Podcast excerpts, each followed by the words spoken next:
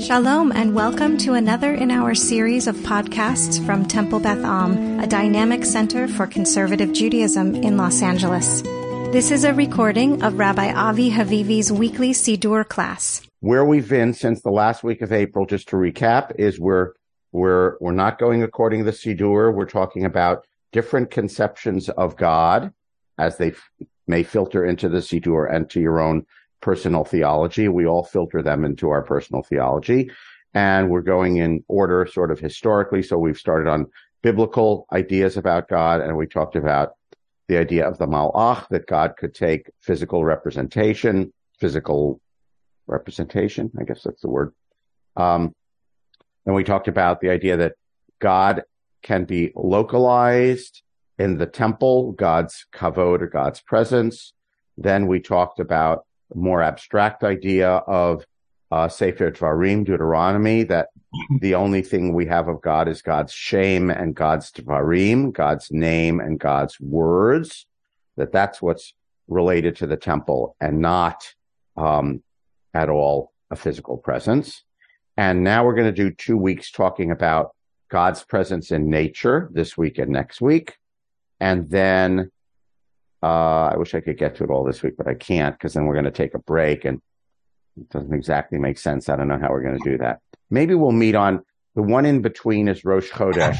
It's June. I'm not sure what that date is when Rosh Chodesh is that Tuesday. Maybe we'll meet then. Let me think about that because that would help us sort of, uh, because I was going to do the Rosh Chodesh Psalm. And I'm going to do the Rosh Chodesh Psalm next week. Never mind what I just said. Okay. Never mind what I just said. Okay, so we're going to have a, a two sessions at least about talking about God's presence in nature. Okay, uh, sorry, the Bible's view of God's presence in nature. That's what I mean to say. The, the Tanakh's view. And I am dividing this into two, uh, aspects. Uh, all the beauty of nature stuff sublime, organized, crafted. I'm going to look at that next week. And this week we're going to look at a view of God in nature as um, the God of power, the God who is who is experienced in the power of nature. Now, let me tell you what I mean by power. We have in the Tanakh pieces here and there of um, poetry, which talk about uh, God as the powerful forces of nature. Our ancestors lived less protected than most of us live, less protected from the natural world. And um, they looked at nature and they saw forces of power, which sometimes awed them and sometimes frightened them.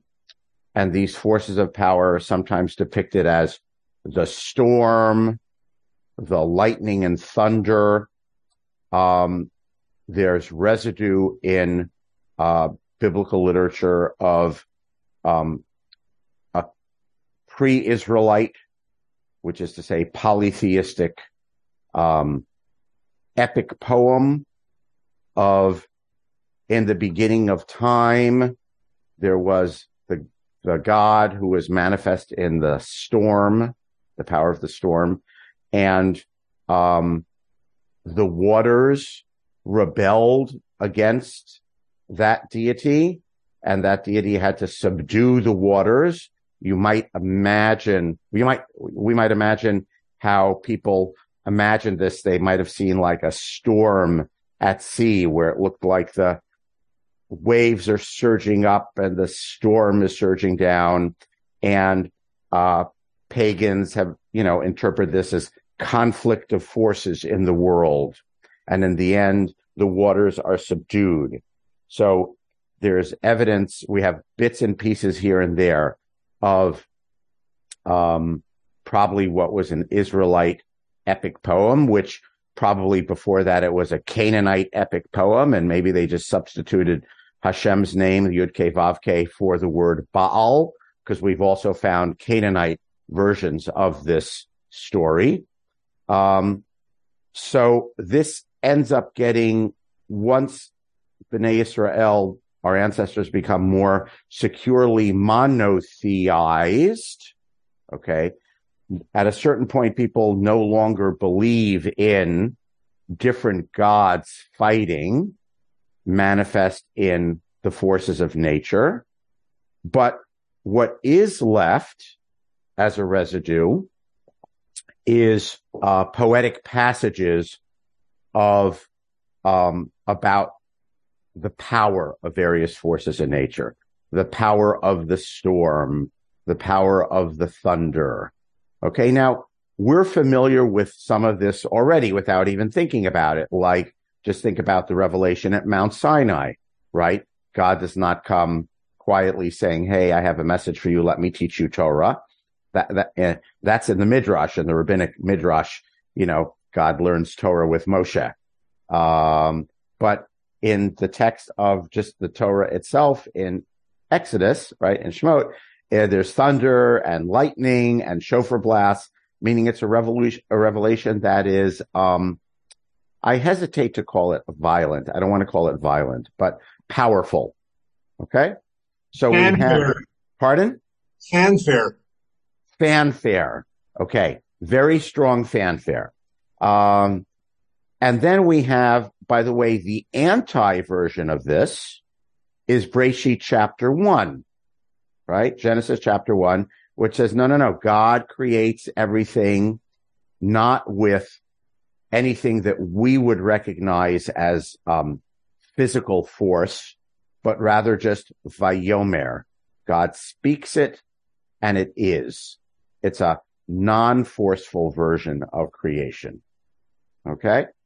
And we have like the waters are bounded, right? On day three, God says the waters should be here and not there. But again, it's just Vayomer Elohim, God said, as opposed to various passage, passages, poetic passages where it says Hashem rebuked the waters and set their boundaries and said, do not go further than this, right? It's a much more assertive and powerful version of it. So probably Breshit chapter one is kind of a, uh, you can understand it as an alternative view to the God of nature, where, you, by the way, you might say, um, you know, that power is more powerful, meaning God doesn't have to fight.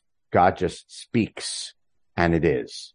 Okay. But that's the ideology of Breshit chapter one. So we're going to look at just a few passages and many, some of them are familiar to you. Let me give me a moment to do, to organize my screen share. Psalm 93, right? You're familiar with this. It's the Psalm for Friday. We say it Friday night. We say it lots of times. Hashem malach lavesh. God reigns.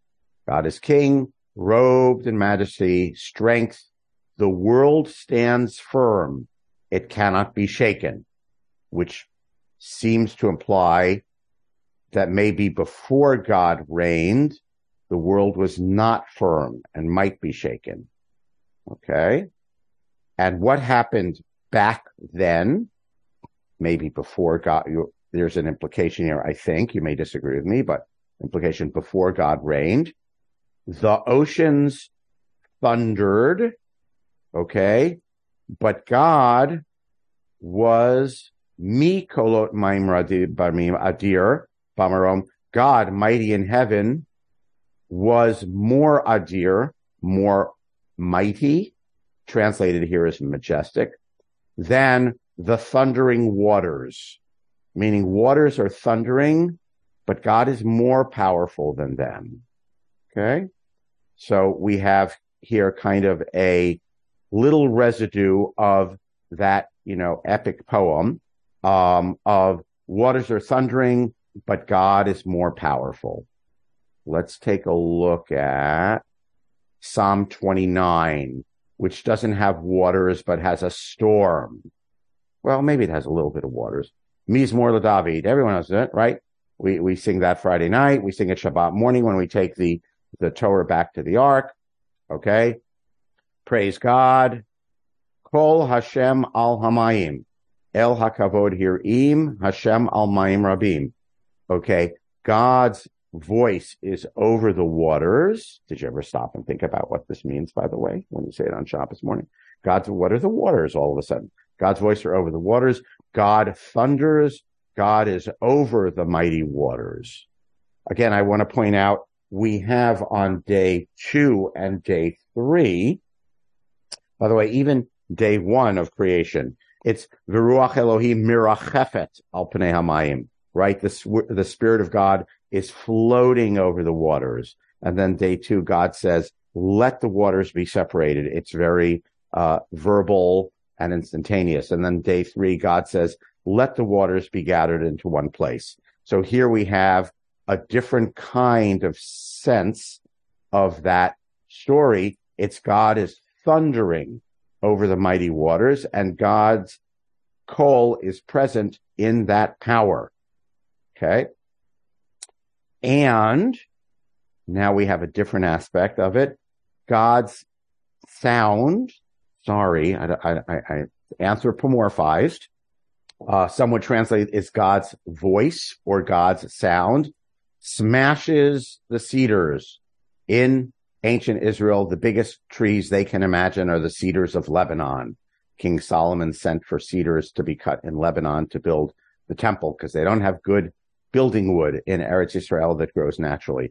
To us in California, what would we say?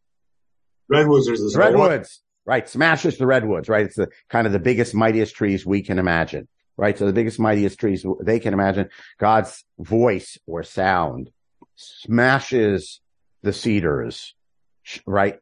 By the way, I just want to point out the Hebrew here. Shover, which is the um, kal or simplest conjugation, and vayeshaber, which is piel, which is intensified, which has the sense of the voice of God breaks the cedars.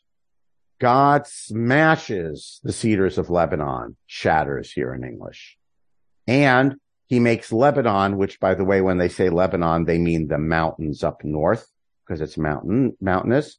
He makes the mountains, Lebanon and Sirion, dance like a young animal, which sort of means what do young animals do? They prance around. So what's the sense here about the mountains? What are they doing? Are they rejoicing? Are they doing a happy dance? Sounds like it. No, they're, they're trembling. Oh. They're shaking. Mountains are shaking. Okay. And God's sound kindles flames of fire. The English translation gives a different sensor when it says they skip. I love it. Skip. I know. Right. Um, but you have to think if, if, if, if God's sound, voice, sound or voice, call, whatever you, however you translate, if it is so mighty, right? Stay in the psalm with me, stay in the poem.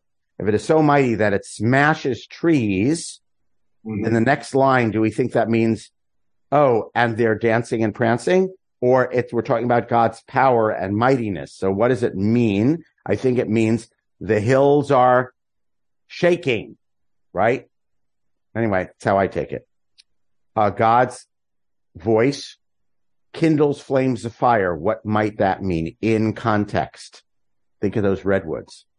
A lightning strike and and a forest fire. I guess there's fires. Yep. And um, it even causes the wilderness to tremble. Again, this gives a sense of earthquake, something like that. Okay. And then at the end, Hashem lamabul yashav. God sat enthroned at the flood. Now again, we have a story about a flood, right? In the, in Noah, the Noah story in Genesis, but Breshit. But what we're used to is God brings the flood. God says rain come down. God says rain stop. There's no sense whatsoever in our story that we're used to in Breshit of that the flood has any independent power or that God subdues the flood or anything like that. It is a, um, so what we have in Breshit is both in the creation chapter and in the flood story is a much, I'm going to call it depowerized, de, de physicalized. That's a better word, not depowerized, dephysicalized version of it, deconflicted. Okay. There's no conflict. God says, even if the, even if the flood, Noah's flood was sort of violent, right? We have a sense of violent, terrible rain, so much so that it drowned everyone and covered the whole earth, right? There's no conflict. It's all at God's command. But here it's God is enthroned above the flood, right? So God is mighty. God is powerful. God appears in, uh, pardon me for putting it this way, storm phenomena, right? Thundering, setting fires, causing the earth to quake. In, then in the end, enthroned above the flood. Okay. Vayeshev Hashem Melech Olam. All of this is, uh, uh, leads to God is enthroned forever and ever and ever. And because God is strong, let God, little coda here, let God gra- grant strength to his people. Okay. One more psalm. It's uh, um, put in the mouth of King David in the second book of Samuel, chapter 22. So David says, I'm going to scroll back. Everyone sees that, right? 2 Samuel 22. So David says, God, you are my strength. Please save me from the bad guys, as King David often says. Okay because the bad guys are surrounding me. I called out to God. Okay. And God heard me. And here's what happens when God hears me. Presumably what we're leading up to, God is going to come to help me. How does God come to help me? Me being King David. Okay. The earth rocked and quaked. The foundations of heaven shook. Vayit ga'ashu, uh, which is translated here as rocked, although in modern Israeli, Har Ga'ash is a volcano. So another way of un- understanding this is they volcanoized because God was angry, right? So here there's a feeling state imputed to God. This great power, right, is a manifestation that God is angry. And when God is angry, smoke comes out of his nostrils. Sorry, for mm-hmm. the anthropomorphization. I didn't make it up. David Hamelech made it up. Okay. Um, mouth comes forth from his, uh, fire comes forth from his mouth. God is sort of like a fire breathing deity. Okay. Coals. And then what does he do? He bends the sky and comes down with clouds under his feet. He kind of surfs down from the heavens. So mm-hmm. David Hamelech is saying, the bad guys are surrounding me. Hashem, I need your help. Okay. Then what is depicted? God thunders and night lightnings and nostril snorting bends down to heaven and surfs down on a cloud or riding on a kruv, a cherub. We have the kruvim at the top of the Aron. So whatever they are, they are some sort of creatures that God is riding on. We just read um, Ezekiel chapter one, right, as the Haftorah on the first day of Shavuot. So we had that vision of the Kruvim, the mythical creatures upon which God's throne sits. So here he's riding on the kruv and flying. Okay. By the way, there's a parallel. Um, it says Vayera al kanfei ruach. He was seen on the wings of the wind. There's a parallel to this psalm in the book of Psalms. I can't remember off the top of my head which chapter it is. And there are a few little letter or word differences. But in the version of the book of Psalms, instead of Vayera, it's Vayede, which means he um, swooped in. Okay. So God, again, the sur- cloud surfer is swooping in on the winds. And remember what we said back when we talked about God's presence. God's presence is infinitely bright. You know, sometimes described as flame, lightning. So God travels surrounded by a cloud. Because if you looked at God, you would die. It would burn out your retinas. We have an ophthalmologist who has just joined us. Um, mm-hmm. so God protects people sometimes by traveling with a cloud. So God put a cloud around him as a sukkot, right? So God's sukkah or protective covering is darkness, dripping clouds, huge thunderheads. Just think of some of these clouds we've been seeing in Los Angeles lately, even though, you know, this time of year, they almost never portend rain as opposed to on the East Coast when you see those clouds and say, Oh my God, it's going to pour. Okay. And there's flashing fire and God thunders from the heaven. Okay. and he sends lightning bolts, shades of, you know, Zeus or Apollo. Yep. That is, are the lightning bolts, does that mean, sorry, the, the arrows, does the a- arrows, it's chitzim, which really means arrows, but it's parallel to barak, lightning. So presumably these are arrows of lightning. And what happens when God appears like this in this, um, thunderous, lightningy storm kind of thing? The very foundations of the ocean bed are revealed, meaning the ocean roils so much that you even see the seafloor. Okay. Why? Because of God's anger, because of God's, the breath of his. All right. And then King David goes back to, okay, so save me from the mighty waters. You're going to save me. You're going to save me. You're going to save me. You're going to save me. Okay. So we have here three passages. God appears in storm, lightning, thunder. Uh, it smashes things, smashes the cedars, mountains tremble, the earthquakes. We might even have a volcano, right? The sea is roiling and the sea floor is laid bare. And, and we could, and, and you, now that I, I mentioned this, um, I might point out, if you think about it, you've probably seen other passages like this, right? It's like a line or two here and there. Again, not generally in the Torah because the Torah is not poetic, but in certainly in the Psalms and in some of the prophets who use these images of God's presence in nature as um, power, dominance. Okay. None of this is like, oh my God, it's so beautiful. Okay. That is not the tone of these, right? I hope you see the tone of these is it's powerful and potentially scary. By the way, we have a residue of this ritually. The residue ritually is when you, right? If you look at all those blessings you say about things you eat and things you smell in your Siddur, there's a bracha that you say when you see lightning. There's a bracha that you say when you hear thunder, right? It's kind of the liturgical, um, residue of this. Um, pause, thoughts, question, comment. Larry or Diane. Since the, um, the, uh, excerpt you read from Shmuel Bet is the Haftarah for Hazinu. Yeah. I just wondering if there had any comments on it. Hazinu is, is similarly a, a poem, but it doesn't have any of that um, um, fire and brimstone. It And doesn't, has- but it does have, but it does have God, um, taking vengeance. But it also has God like God as a as a nesher, as an eagle Uh-huh.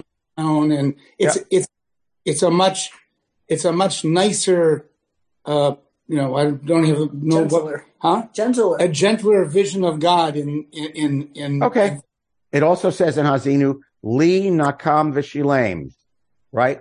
Vengeance is mine, saith God. So I just want to say, you, you know, you're picking, you're cherry picking one verse. I'm cherry picking another verse, right? Um, so the, obviously the super, and, and, and obviously this would be of interest to the Haftorah plethora guys. Um, so on the most superficial level, it's a, Hazinu at the end of Deuteronomy is poetic. So they picked a, uh, Haftorah that's poetic. That's very superficial.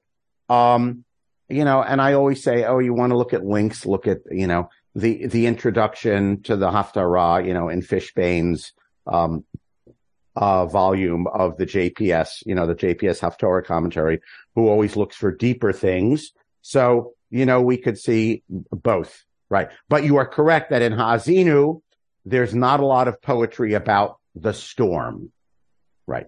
God in the storm. Yeah. Okay.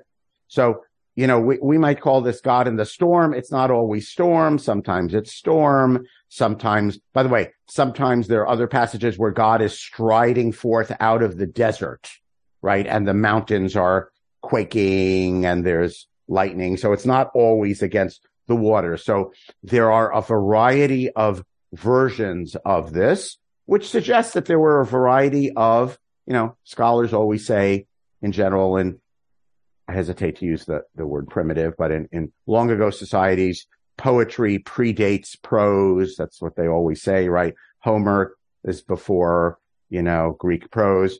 Um, and so probably this is an earlier version, and there were probably different versions, different kinds of poems of God's power. Okay. So it could be a, a fighting against the storm, sub, subduing the waters. It could have been coming out of the desert, right? We have different kinds of images, but they all have in common um, power and dominance. And sometimes actually there are forces that are subdued, which implies they need to be subdued. They should be subdued. Okay. Michael H. As ro- roiling the sea and laying bare the seabed, of course, is reminiscent of, of the Exodus. Correct. So we have various echoes of this in other passages, but it's clear that underlying those echoes is an earlier, I'm going to put in air quotes, story, which is again, which scholars say is an epic poem. If I, if I sort of said to you, you know, just literarily, what do you think comes first and what do you think comes second? Right. My inclination would be to say, oh, the poet of Shirat Hayam, right? The song at the sea is using a trope from the poem of God subduing the waters to say, yes. And when Bnei Israel, uh, uh, uh, you know, it's like which evokes which, right? It's Bnei Israel leaving Egypt and God laying the waters bare, splitting the waters is an echo of what God did in the beginning of time, quote unquote, when the world was created. And again, um, so we have some echoes of that. And obviously, again, Breshit chapter one is a total echo of that story, but it is a de-conflicted version of it. I would say it that way. So we're going to look next week at God's presence in nature in a way that we might find, we moderns might find more congenial and appealing because it's going to sound more peaceful and God, the craftsman who designed everything beautifully. Okay. And, um, maybe I artificially separated those two into this week and next week. Um, I don't think it's an artificial separation. I think we have sort of different strands of how God is present, manifest in the world. And there's one strand that we looked at today, which is God is present in the world of nature through power. People look at certain things, the storm or the storm at sea causes them to imagine that there's some divine scene behind it of waters rebelling against the heavens and the waters, because of course, whatever, what always happens at the end of the storm sun comes out and there's a rainbow. Yeah, but what happens and what happens to the waters? They recede. They're calm. They recede and they're calm, right? So it's clear that the deity above has quelled whatever forces there might be, subdued them. Okay. And so, uh, our ancestors looked at these forces, lightning, thunder, storms, earthquakes, occasionally volcanoes, right? Uh, and they saw God's presence and they saw it again. I just want to make it clear. I'm not saying exactly it's a conflict, but the, they didn't see in it beauty, harmony, peacefulness. They saw um, dominance and power. It's very masculine, hearing myself say it. Okay. Dominance and power. God quells the forces. And when God appears, God appears. It's, it's not a, um, um, it's not a peaceful thing when God appears. By the way, footnote, final footnote, then we'll stop. What's the anti, there's a, a lot of people say the anti Sinai revelation story, the anti giving of the Torah story. When else does God appear at Sinai? To the prophet Eliyahu that's a mm. Haftorah. I can't remember when it's a Haftorah. We'll have to ask the Haftorah plethora guys, mm. right? When's the Haftorah? And Eliyahu goes to Chorev, which is Deuteronomy's name for Sinai. And what happens when Eliyahu is there? The prophet Elijah. Anyone remember? There's a big thunder, but God is not in the thunder. Yes. There's lightning flashing, but God is not in the lightning. The mountains quaking. I don't remember all the details, but God is not in the earthquake. And then what is there? Kol demama daka, translated in the King James Bible as a still small voice, whatever, whatever it is, or the sound of a thought, a soft murmuring. And God is present in that. Okay. So there are a lot of people who read that and they see that as kind of a anti, I don't want to call it a polemic, right? But, uh, but, um, an alternative version of God's revelation. There's lightning, there's thunder, there's earthquake. God is not in any of those things. Right. You think it's about the storm. No, no, no, no, no, no, no, no, no. It's in the still small voice. Okay. And you can understand that as a, I'm going to call it a, a, a theological polemic or disagreement with this idea that God is present in the powerful dominance of nature. Okay. Uh, we're running over a few minutes. Let's all chew on that and uh, and you can think some more, react next week. And next week we'll take a look as God is present in nature in the harmony and beauty. I, actually, I actually oh, had a, Thank you. Go ahead. I actually had a comment. Yes. I'm, I'm driving, so it took a while. So another another place where God is at Sinai interacting is at the Akedah. Uh maybe, although the pshat of the text, the simplest meaning is it doesn't say that that's at Sinai. That's a midrashic ah. connection. Ah, okay.